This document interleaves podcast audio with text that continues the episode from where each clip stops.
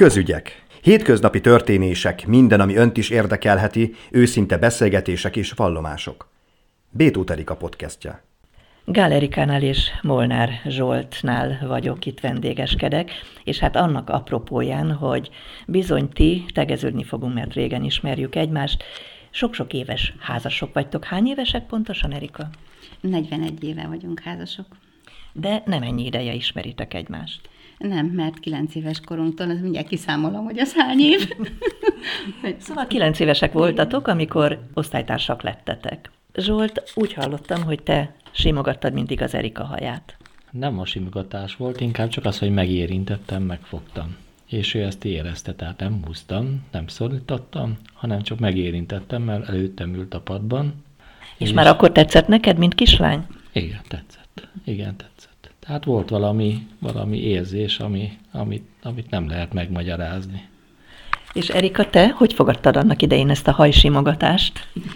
Ez nagyon érdekes, mert a harmadikosok voltunk, fél évkor érkezett ide a családjával, ide jöttek lakni, és mögém került a padba valóban, és nem tudom megmagyarázni, ez valóban, akkor még annyira pici gyerekek voltunk, de mégis valami jó érzéssel töltött el, hogy ott ült mögöttem, és jó érzés volt érezni, hogy néha megérinti a hajamat, és nagyon szerettem, ha mögöttem áll a sorba, és valószínűleg ő is, mert mindig mögöttem állt a sorban, ha úgy adta a helyzet. Na de hát azért múlt az idő, és gondolom, hogy a harmadik osztály után jött a negyedik, az ötödik, és aztán így végig az általános iskola 8. osztálya, még akkor is tartott ez a barátság? Igen, akkor is tartott folyamatosan, tehát még a gimnáziumban is tovább, mert szétváltak az útjaink, ő Miskolc irányába ment, én pedig Mezőcsáti Gimnáziumba. Ilyenkor azt hinné az ember, hogy akkor itt vége is ennek a diákszerelemnek. Hát engem nagyon sokszor képes volt hazajönni autóstoppal Csátról, csak hogy elkapja a vonatot, amivel én hazajöttem Miskolcról is, csak azért, hogy láthassam, mert én hát egyrészt borzasztó szigorú nevelésben részesültem, másrészt szégyellős voltam még akkor, és úgy egy kicsit szégyeltem is, bár nagyon jó érzés volt, hogy ő annyira vár engem, és olyan tüntetőleg kimutatta bárkinek az egész világnak, hogy ő már szeret engem, én még nem mertem így felvállalni. És akkor jött ugye a tínédzserkor, és akkor mégis mikor fordult ez a gyerekbarátság úgymond ilyen együttjárásba? Hát szerintem ez elég komoly volt már a kezdetek óta. Tehát a azért 9 éves korban nem, komoly.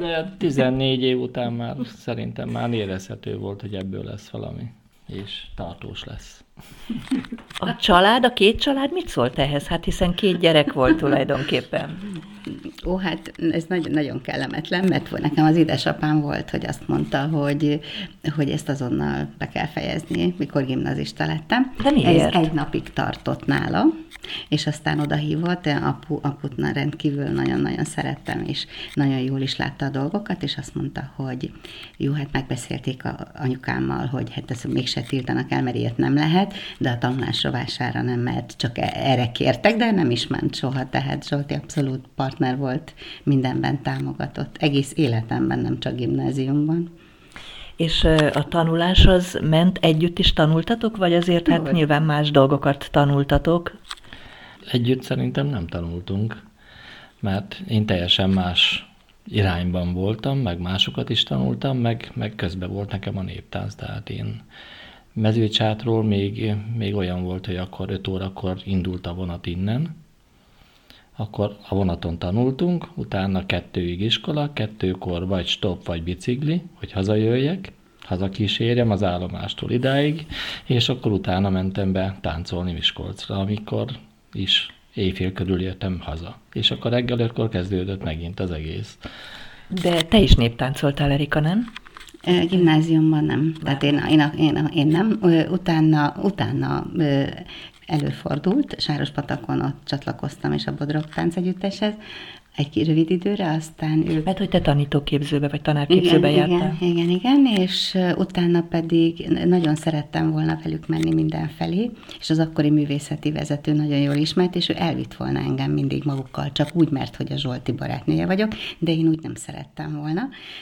Ezért volt olyan, hogy egy próbán kellett megtanulnom egy táncot, és ha egybe bekerültem, utána már nyugodt voltam, hogy mehetek, és aztán ott a program alatt megtanultam többet is, és én olyan nagyon-nagyon szerettem táncolni, ő viszont tudott is. Na és mikor lett ebből a kapcsolatból komoly, tehát olyan értelemben, hogy azt beszéltétek meg, hogy együtt fogtok élni, hogy összeházasodtok? Hát 1982-ben került sor erre, hogy végleg összekötjük a sorsunkat, és szerintem jól is tettük, mert azóta is nagyon szépen meg vagyunk. Tudom, hogy ez egy nagyon banális kérdés, de hát mi ennek a hosszú házasságnak a titka? Mind a kettőtök véleményére kíváncsi vagyok. Azt gondolom, hogy nem lehet általánosságokat mondani, mert annyira speciális. Tehát ez mindenkinek egyére szabott, hogy mi számára tökéletes, mert tökéletes nincs. Bennünk is van egy csomó hiba, és szerintem az a fantasztikus, hogy látjuk egymás hibáit, és ennek ellenére szeretjük a másikat. Nekem ami nagyon fontos volt, és én arra törekedtem pici lányként is, hogy a biztonságot érezzem, és én mellette éreztem ezt a biztonságot, a másik pedig szerintem a humor. Tehát a humor az, ami nagyon sokat átsegített minket nehéz pillanatokban, és a ma is. Tehát ahogy öregszik az ember, átértékelődnek ezek az érzelmek azért. Ugye a kémia egy picit megváltozik, és inkább már a nagyon-nagyon mély szeretet van, és tisztelet, és megbecsülés, és a hála a másiknak azért, amit nyújt. Szerintem meg, ha legelején nincs meg az a szikra, aminek kell, hogy legyen, igaz, az lehet, hogy később egy kicsit halványul, vagy gyengül, de utána szerintem a tisztelet, a kitartás. Soha nem volt a 41 év. A 41 év alatt olyan, hogy eszetekbe jutott valamelyik kötöknek, hogy külön kéne folytatni? Soha. Féltékenység, stb., ami általában egy házasságban előfordul. Az én Zsoltim soha nem volt féltékeny, mert azt mondta, hogy ha én elmegyek egy másik úriemberrel, akkor az úriember engem már meg is érdemel, mert annyit kell nekem udvarolni. én bennem megfordult sokszor, főleg amikor gimnazista voltam, meg főiskolás, hogy ugye olyan körökben forgott, rengeteg lány vette körül, együtt táncoltak, és ez a táncnak van azért egy személyes intimitása, és volt is rengeteg jelentkező, ahogy én tudom, de van erre egy szép példám, ha elmondhatom. Már terhes voltam az első gyermekünkkel, és 2 hónappal korábban be kellett feküdnöm a kórházba, és hát az egyik szobatársam az első nap után, amikor Zsolti elment a látogatásról, akkor fölült az ágyba a kismama szobatársam, és azt kérdezte, hogy a te férjed Molnár Zsolti? Mondom, igen. Úristen, te vagy az Erika? Azt mondja, az egész gimnázium bele volt zúgva, és mindig azt mondta, hogy hagyjatok engem békén, nekem már van egy Erikám, és hagyjatok engem békén. Tehát, hogy még akkor is ilyen visszaigazolást nyertem, ami borzasztó jól esett. Ott kismamaként csirdogáltam az ágyon. Zsolt, neked se volt ilyen, hogy féltékeny lettél volna? Nem volt. Én tudtam, hogy megbízhatom bennem, tehát ez a kölcsönös tisztelet, kitartás, ennek lennie kell. Ezt akartam kérdezni, hogy a kölcsönös bizalom az mennyire fontos, mennyire erős érzés? Ez így igaz. Ennek élnie kell. Soha nem volt olyan, hogy haraggal feküdtetek volna le? Hát azért a 41 év alatt, mert vannak az embernek viták, problémák, gondok, hétköznapi gondok, gyerekek, ugye gyerekek születtek, 2 gyermeketek van. Soha nem volt olyan, vagy volt valami megegyezés közöttetek, hogy haraggal soha nem fekszünk le? Én pufogtam, igazából haragudni, vagy veszekedni Zsoltival nem lehet, mert ő nem veszekszik. Ő elmondja, amit gondol, és kész, és ő nem haragszik.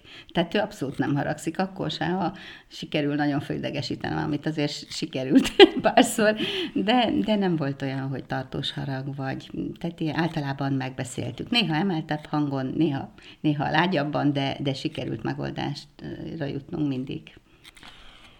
Igen, a vége mindig egy ölelés, meg hogy gyere ide, adj egy puszit, tehát, és akkor megadja magát. De akkor ki a békülékenyebb? Te, Zsolt? Szerintem én. 2 gyermeketek született, van egy fiatok és egy lányotok. Hogyan változott meg a házasságotok, miután megszülettek a gyerekek? Hát én azt gondolom, hogy még szorosan vált ez a kapcsolat, mert addig 2 különálló egyéniség voltunk, akkor is, ha összeházasodtunk. Utána lettetek család? Utána lettünk család, így van, abban a pillanatban, hogy megszületett a kislányunk, és hát az egy olyan szoros kötelék lett, hogy nem is tudom, talán azt elmondom, hogy Zsoltiban azt is nagyon-nagyon kedvelem, hogy ma mennyire szereti a gyerekeinket. Tehát legtöbbször azt érzem, hogy a férfiak a nőt szeretik, és a nőn keresztül a gyereket. Nálunk ez talán úgy van, hogy egyenrangúak vagyunk a gyerekekkel, tehát borzalmasan szereti őket, és ez nekem olyan biztonságot adott. Igen, azt mondják egyébként, hogy a férfiak, amikor megszületik a családban, vagy a házaspárnak az első gyermeke, egy kicsit féltékeny a gyerekre, mert hogy az anyuka, a nő többet törődik a gyerekkel, mint a párjával addig. Volt ilyen érzésed? Hát nekem nem hiszem, hogy volt ilyen érzésem, mert imádom a feleségemet, és imádom a lányomat is. Tehát igaz, hogy meg kell osztani a szeretetet, de a szeretet az osztható? Osztható, igen, és annál több. Igen, annál több. A gyereknevelésben volt-e valami megállapodásotok, hogy így vagy ilyen, így neveljük a gyermekeinket? Érdekes, hogy erről különösebben úgy nem beszélgettünk. Valahogy mindig éreztük, nagyon-nagyon szerettük őket, mai napig. Ösztönből jött? Igen, én kapdostam le a könyveket a polcról, mert azt gondoltam, hogy aztán rájöttem, hogy nem. Tehát nagyon jó, el lehet olvasni, adhat ötletet, de igazából azt, amit érzünk, úgy próbáltunk élni, meg a gyerekeket is úgy próbáltuk nevelni, hogy mindenki jól érezze magát. És megpróbáltunk mintát adni a gyerekeknek is, mert ugye nagyon nehéz, főleg kamasz gyerekekkel, de éppen beszélgettünk róla valamelyik nap, hogy nekünk nem is volt problémánk, amikor kamaszok voltak sem. Nem, egyáltalán talán a lányunknál volt egy Éva, egyébként egy kis tündi-bündi királylány, és egy évig fekete ruhába járt, mikor gimis volt, meg feketére festette a körmét, az volt ilyen kicsit lázadóbb korszak, de a fiúknál még ennyit sem tapasztaltunk. Mondjuk mindig mentünk, értük, hoztuk, vittük, hajnalba, buli után, ugye aggódtunk értük, és azóta van ez meg, miután mindig mondtam nekik, hogy csak írjanak egy mondatot, hogy jól vagyok. És a jól vok, ezt kapom, hogy jól vok. A mai napig megvan, hogy a fiam, ha hazaér Pestre, akkor írja, hogy jól vok. Azt mondják, hogy a házasságnak 3 fázisa van. Ugye először, mikor valakik összeházasodnak, akkor a rózsaszín köd, az ismerkedés. Aztán jönnek a gyerekek, ugye ezt, amit beszéltük az imént, hogy család lesznek, és van egy harmadik fázis, mikor a gyerekek kirepülnek a fészekből. Na és akkor újra egymásra kell találni, vagy nálatok nem volt szükség erre az újra egymásra találásra? Szerintem nem kellett újra megtalálnunk egymást, mert itt voltunk egymásnak folyamatosan. Annyi, hogy most járkálunk a szeretetükért, tehát hála Istennek a lányunk nincs messze, mert itt lakik Nyéklátházán, az egy másik utcában, a fiunk pedig Pesten van, de nagyon sokat hazajönnek. Erika, neked milyen volt, amikor a gyerekek kirepültek? Igen, én annyi mindent olvastam erről, hogy akkor majd mi lesz a házaspárokkal. Én mindig túlbonyolítom, a férjem sokkal egyszerűbben gondolja. Én is tartottam tőle, hogy majd mi lesz, meg hogy lesz. Aztán kiderült, hogy nagyon jó, mert végre újra nyaralhatunk csak 2-esben. Mert ez ugye addig, amíg a gyerekek voltak, addig soha nem fordult elő, mindig velük mentünk mindenhová, sőt, nagy társasággal azért, hogy a gyerekeknek is legyen társaságuk. És abban a pillanatban, ahogy kirepültek, rögtön kaptam egy nagyon szép nyaralást, úgyhogy az nagyon-nagyon jó volt, és azóta is azért lopunk el magunknak időt minden évben arra, hogy csak 2-esben valahová elmenjünk, és ez nagyon-nagyon jó. Na és most már unokáitok is vannak. Mutassátok be őket. 2 unokánk van. Az egyik az Kevének hívják, ő 5 éves, és 3 éves Zoya. A kislány unokátok. A kislány és Tündér mind a 2. Ide járnak óvodába. Hogyan változtatja meg az ember életét az unoka? Hát ezt teljesen lehet mondani. Én nem is tudom, tehát én mindenre számítottam, csak erre nem, mert én mindig azt gondoltam, hogy annyira mély ez a kötődés, és talán megsokszorozódik a boldogság, mert a gyerekeinkkel a gondok is jöttek, meg a felelősség, hogy hogyan nevelem őket, meg előteremteni, meg eléjük tenni, meg stb. Most csak a boldogság van. Csak az, ma egész délelőtt játszottam például. Egész délelőtt állatkertbe sétáltunk itt a nappaliban a kislányon okámmal, mert beteg. Tehát valami fantasztikus érzés, és ez alól egyszerűen nem tudunk kibújni, mióta megszülettek. Gyakorlatilag minden nap megyünk, úgyhogy ne zavarjuk a család életét. Próbálunk legalább egy-egy órányira, mert megbeszéltük már ezt, hogy nem sok időnk van labdába rúgni, hiszen míg helyt jönnek a kortárs barátok, akkor már nem leszünk annyira érdekesek, úgyhogy most még tényleg úgy van, ahogy Zsolti mondja, hogy a szeretetükért hajtunk ezerre. Az ember úgy, amikor fiatal elképzel magának egy életet, és aztán hát a sors sokszor közbeszól, illetve hát azt szokták mondani, hogy az élet írja az életünket. Ilyennek képzelted az életed, Zsolt? Bár még nincs vége, tehát most ez furán hangzott ez a kérdés, de tehát, hogy elégedett vagy az életeddel?